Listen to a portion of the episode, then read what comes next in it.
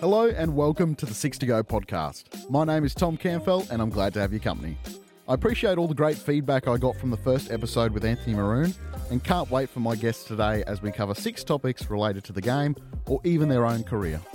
My guest this week is James Hooper.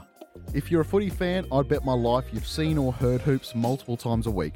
Not only co hosting shows on Fox League and Triple M, but he's also the chief NRL reporter for the Daily Telegraph. What I admire about Hoops is his willingness to call a spade a spade, no matter the subject. And there's a bit going on at the moment as far as player movement and rumours, so I needed someone who can give us an idea on some current situations around the NRL. Hope you enjoy our chat. Here's James Hooper. I'm joined by James Hooper as the next guest of the Six to Go podcast. Hoops, how are you, mate? Good, Tom. How are you, mate? Good, thanks, mate. Now, Hoops, I've got six topics to cover with you today, and I'm going to kick it off with the team I support, the Melbourne Storm. First of all, I'm just going to say, what a rubbish off season that the Storm have had. I feel your pain, hoops being a Tigers supporter with the the off field drama. Now we'll get into the Tigers a little bit later, but uh, I'd like to touch on Melbourne in relation to the Storm. They've had the three Stooges in the hotel room. You had one of those Stooges go on a podcast and put some people in some pretty uncomfortable situations. And then there was a rumor about Brandon Smith possibly getting traded. Uh, hoops, if you had to guess, will Brandon Smith be in a Storm jersey round one? Yeah, I think he will be, Tom, no question. Uh, main reason I say that is the Melbourne Storm won't want to give the Sydney Roosters a leg up uh, for next season, and if they were to release Brandon a year early, there's no doubt uh, that makes the Roosters even more of a premiership contender than what they already are with the likes of Luke Keary, Joseph Suaalii, uh, all those other injured superstars that they were missing last year back on deck. There was some talk that maybe another side uh, would try and pinch Brandon for a season, but I think given all the dramas, as you pointed out off the top, that Melbourne have had, uh, be it with Brandon Smith, be it with Cameron Munster, Tui Kamika has been in the headlines as well, Kamikamica. Uh, so as a result of that, look, they're light on middle forwards. They've got further problems with Nelson Asofa Solomona, uh, who's obviously an anti vaxxer and to this point uh, has refused to get the COVID jabs. So I don't think they can afford to release Brandon Smith. And knowing how competitive they are as an organisation, Tom, I, I just couldn't see them doing it. I certainly agree with you that they wouldn't uh, release him to the Roosters a year early, but the there was talks um, of a swap with the Tigers with Stefano Utoikamanu. Now, you mentioned that the Storm, obviously, they lose Dale Finucane from last year. Two T- Kamikamica's in trouble.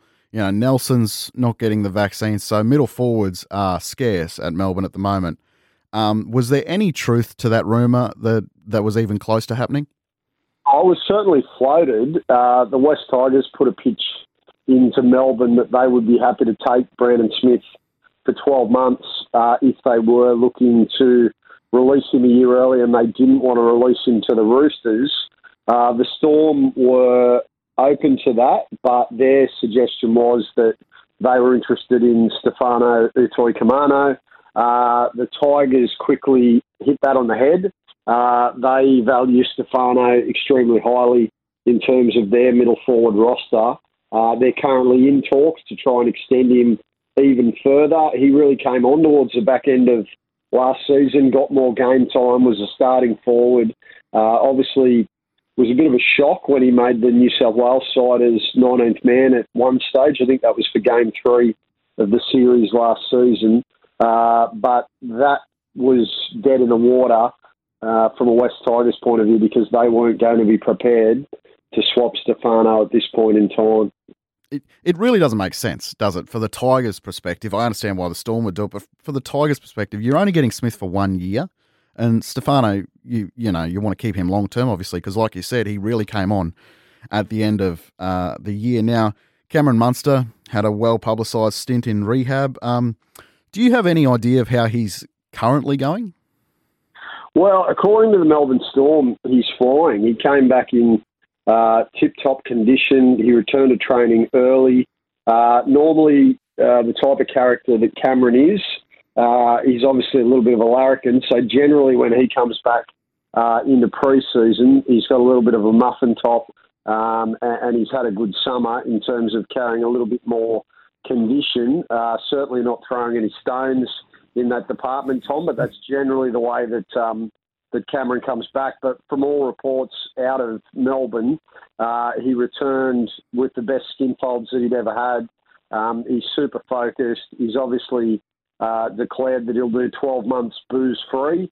Um, so if he sticks to that, then I've got no doubt that uh, Cameron Munster will be in for a bumper year because he's a hell of a player. Uh, there was obviously also a big story over the weekend where he admitted that it wasn't just booze that he was having issues with. Uh, gambling has also been a massive problem for him. Uh, I think he even went on the record saying that he'd lost 50k in a day uh, which makes your head spin, considering um, the amount of money that that is for some people. You know, that's that's nearly twelve months' wages. So, yep. uh, given everything that Cameron had going on, um, if he can sort his off-field uh, life off and, and, get some more stability in that department, then I'd be thinking uh, he'll be wanting to make a real statement uh, in 2022. Yeah, I've got no doubt about that. And there's busy times at Melbourne, not necessarily for the right reasons over this off season. I mentioned before, Hoops, that you're a Tigers fan, and they've had a couple of big name signings over the past couple of weeks in Api Koroisau and Isaiah Papali'i. What are your thoughts on those signings for the Tigers going forward? I like them. I wish they were arriving uh, immediately for, for next year. Tom, that's the only issue that I can see uh, in terms of the Tigers roster is aside from Jackson Hastings and Oliver Gildart, uh, and then a couple of other younger players who are yet to taste any sort of NRL football, then they haven't really value added uh, any players of note to their roster. Adam Doueihi's going to be missing uh, for at least half the season. In my view, he was their best player last year. Luke Brooks got the player of the season, but um, I think the uh, the judges must have been smoking funny cigarettes because there's no doubt Adam Doueihi was the best player at the Wests Tigers last year. Uh, so he'll be missing half the year. Tommy Talau also did his knee um, in the final games of the season, so that means that he's going to be missing for an extended period as well. So uh, I'd be thinking that the Tigers, look, they're going to be in for another tough season, but I think if there is a ray of light at the end of the tunnel, it's the arrival of Tim Sheens. It's the return of uh, the old firm in Warren McDonald, the old recruitment boss, who has come back in tandem with Sheens. And whereas the Tigers were really struggling in the recruitment department, they had had a crack at so many big name players, uh, be it Brandon Smith, be it Dale Finucane, um, take your pick. They were queued up for, for plenty of blokes. Tavita Pangai, uh, was another one to name but a few, and they just couldn't land a signature. But as soon as Sheens came back, bang, they were able to get Papali'i from the Eels as a Dally M back row of the year. Uh, Parramatta will argue that, that, they probably paid a little bit too much uh, over the odds for Isaiah Papali'i. I, I, would disagree. As long as he holds form this season, um, from what we saw last year, then he's really emerged as, as one of the young gun forwards in the game.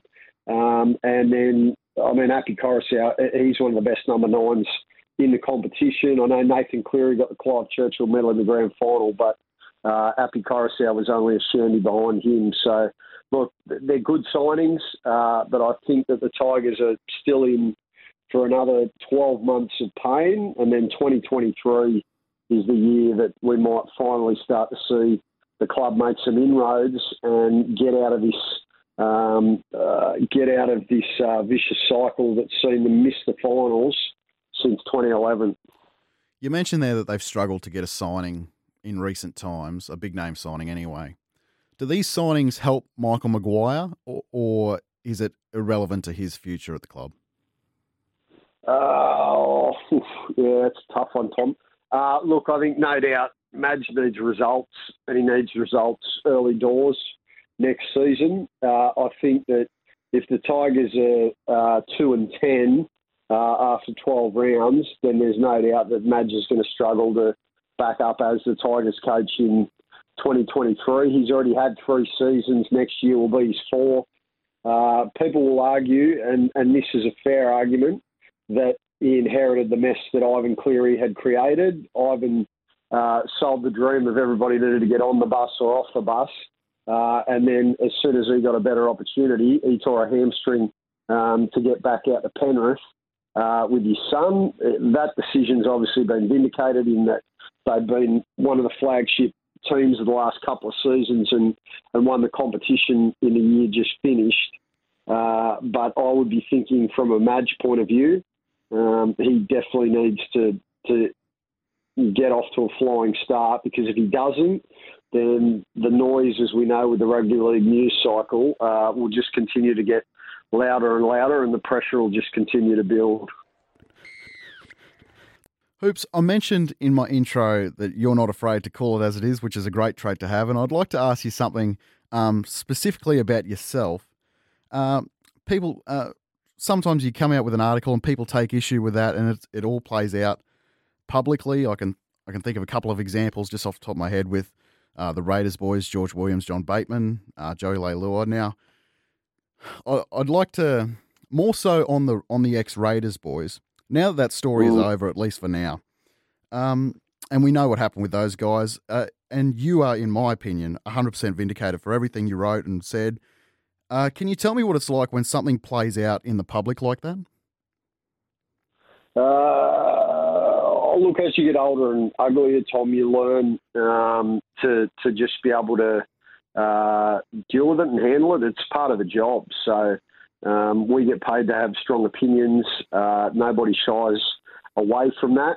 Um, one thing that I'm always big on is I'll always say what I genuinely believe to be accurate and to be the truth. And if people don't like that, well, no worries. I understand. Like uh, fans and members and supporters of rugby league and, and specific teams uh, are a passionate bunch, uh, and they genuinely, you know, they bleed rugby league.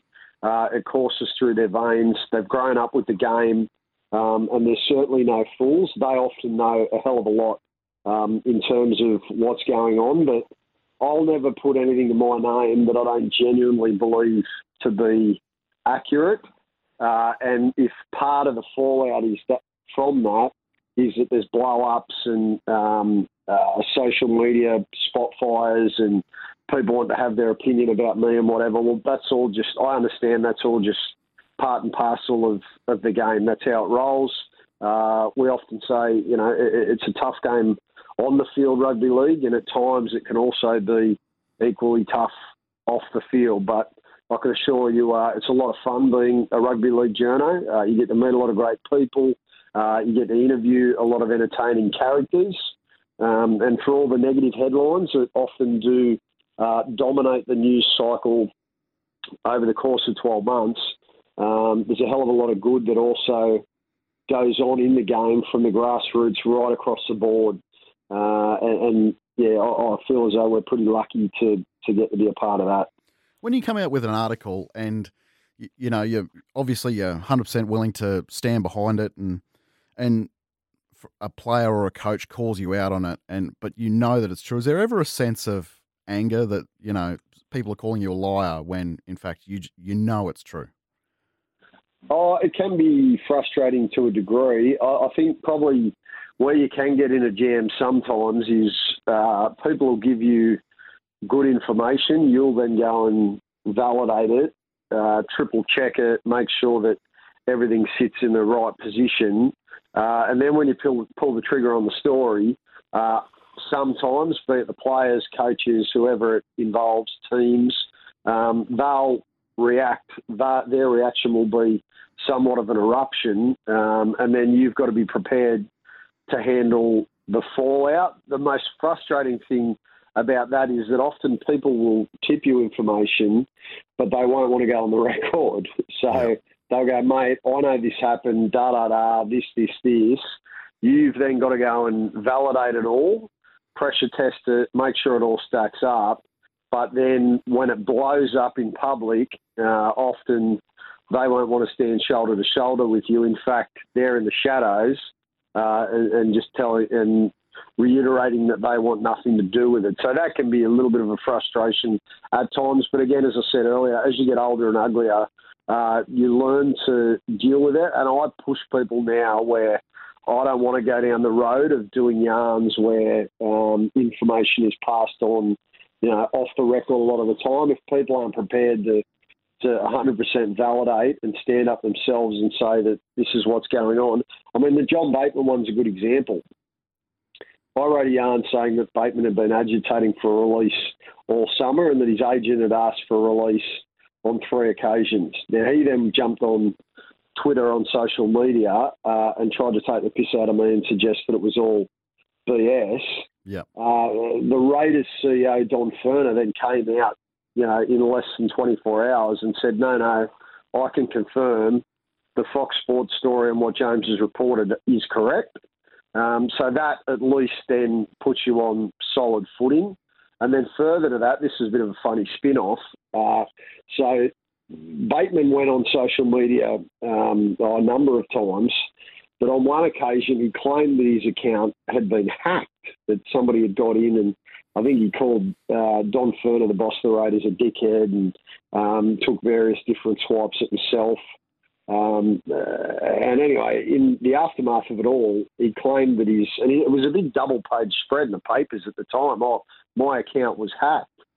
Well, we got um, some of the IT gurus at Fox to go and do some of our own uh, digging. And then I know that people down in Canberra even went as far as I think they've got contacts, uh, contacts that are far and wide reaching in terms of law enforcement. They got all sorts of um, IT forensic drilling done, and his account wasn't hacked. Like he he'd done it himself. So anyway, that's just that's just sort of a minor example of um, uh, how these things can grow a life of their own and, and start to spin out of control at times.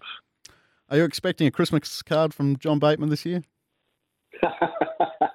no, I wouldn't have thought so. And that's no dramas. Look, I've always said, uh, you know, John Bateman's a damn good player, Tom. Like Absolutely. He's a, he's a bloody good player. He came out here, he gave his all. Uh, if he doesn't play, then the Raiders don't make the grand final um, that season. No two ways about it. 2019, if they don't have him in their team, um, you know, he's not the biggest back rower. He certainly wasn't the biggest back rower in the competition, but um, his unorthodox style, his toughness, um, and his ability. Look, he, he, was a genuine game breaker. Um, so I've always said Johnny Bateman wants to tip us anything about um, on field the game of rugby league, mate. I'm all ears and I'll always listen. It wasn't personal with John and I. It was just it was a it was a yarn that I knew to be true. I reported it. Um, it then played out the way that it did. He ended up back over in England. Um, uh, but not to answer your question, no, I, I wouldn't be thinking. Uh, I might get a couple of prank phone calls um, with a, with a bit of heavy breathing, maybe, but uh, I wouldn't have thought. Uh, I wouldn't have thought um, uh, I'll be getting anything down the chimney. No, maybe next year. Maybe next year. Hoops, uh, the Dolphins haven't had a splash signing yet as far as a big marquee player signing goes. You know that obviously they've got Felise Kaufusi and Ray Stone and maybe one or two juniors, but you must have at, at least a gut feeling or a thought of who they're circling as far as big name players go. Can you can you throw a name at me? Well, they've been in for plenty. It's just that they haven't been able to land, aside from Felise Kaufusi, yeah. Uh, they haven't really been able to land a, a, major coup. So they were in for Tino. They missed him. Uh, they had a red hot crack at Brandon Smith. They thought they had him. So they thought Brandon Smith had given them uh, an undertaking that basically they thought they had Brandon Smith over the line because I actually rang them when it was getting close to being done with the Roosters, and I said, "Listen, I think you're going to miss out here. Hey, like from what I'm hearing, he's, he's telling Blake's that you know he, he's toured the Roosters, they've rolled out the red carpet, and that that's his preference." And they said, "Oh no, look, you know, we're, we're you know, he's basically told us that um, if he leaves Melbourne, well, you know, we're going to be the, the club that he chooses. So, look, they were they certainly um, were blindsided by the way that the Brandon Smith negotiation played out. Kalyn Ponga is another name that continues to come up. Um, I think that they will genuinely have a crack at trying to get Kalyn. Uh, probably depends who else they can sign in between that. Um, but I mean, when you're talking about somebody with the contact book and gravitas of Wayne Bennett, I've got no doubt, Tom, that he, he's going to be able to sign players. Like it's not going to be a it's not going to be a drama for him. By the time uh, November one rolls around next year, the Dolphins will have a decent list. I would have thought it would be such an attractive option for a player coming off contract uh, at the end of next year, wouldn't you? You know, you go to a new club, Redcliffe, um, you get Wayne Bennett. It's not like they've got some rookie coach coming in. You know what you get. I, I, th- I thought it would be more appealing, at least to, you know, maybe maybe like a. I know Tino's just up the road, but you know, um, a, a Brandon Smith certainly I thought was a moral to go there. Tino was super close. Like Tino was Tino's family wanted him their preference because he's originally from Gympie, uh, and and Redcliffe is an hour and a little bit closer to Gympie uh, than than what the Gold Coast is. So I think Tino's family's preference was that uh, they wanted him to go to Redcliffe. Uh, certainly, I know you know he won an Origin series under Wayne Bennett um, uh, a couple of years ago, and those two became very close in that series. So I know there was a lot of mutual respect there. Um, uh, I hear what you're saying. Like certainly, you would think that it does have big appeal. I think where they're finding it a little bit of a challenge is a lot of players who are off contract because they know they've now got this 17 side uh, that needs to build a top 30 roster. Uh, they are getting used as a little bit of a bargaining chip uh, for for a lot of players, um, and, and, I think they're they're now well aware of that, and they're certainly trying to whatever negotiations that they are doing, as hard as hard as it is, they're trying to keep it a little bit behind closed doors. Who's I got a bit of a curveball question for you. I, I think an, an NRL draft is a matter of when, not if. Do you have any thoughts on the idea of a draft? And is is there any talk whatsoever about it in the league? Yeah, I think there should be uh, a draft, a rookie draft, and then yep. trade windows because as it sits at the moment, nobody likes this system where you've got blokes coming off contract uh, at the end of 2022, yet they're signing um, at the end of 2021, and then they've got to do another 12 months. Be it Matt Burton uh, with the Panthers last season. He obviously signed with Canterbury. Um, we're now seeing a similar situation with Reed Mahoney, Api Koroisau, Isaiah Papali'i.